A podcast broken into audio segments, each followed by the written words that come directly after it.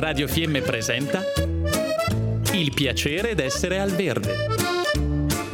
Mille modi per risparmiare naturalmente.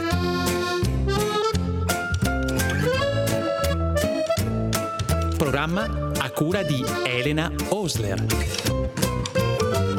L'acqua è un bene prezioso, sprecarla costa a noi e al pianeta. Ecco come risparmiarla risparmiando. È il caso di ridurre la portata di ogni nostro rubinetto con l'utilizzo di rubinetti con frangigetto o riduttori e regolatori di flusso. Facendo così possiamo ridurre il consumo fino al 50%. L'uso della fotocellula permetterebbe addirittura un risparmio pari all'80%.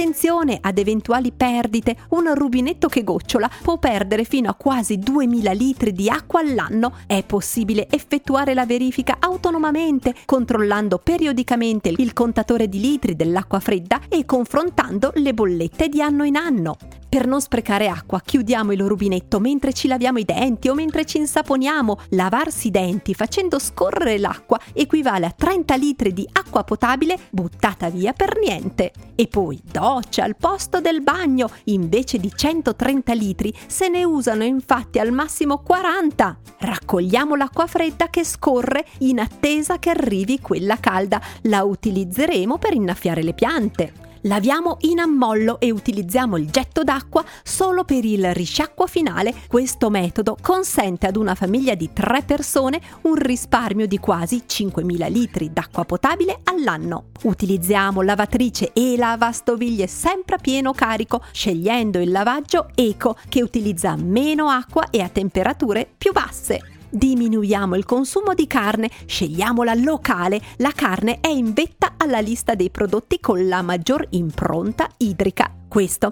è quello che possiamo fare noi nelle nostre case senza tanto sforzo per rispettare una risorsa preziosa come l'acqua. Possiamo poi tenere sempre aggiornate le nostre conoscenze perché cittadini informati, consapevoli e poi amministrazioni proattive sono la chiave per un futuro in cui l'acqua possa essere gestita con saggezza ed intelligenza.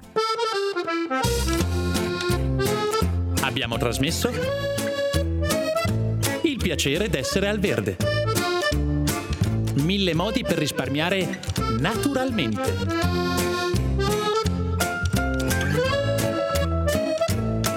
Programma a cura di Elena Osler.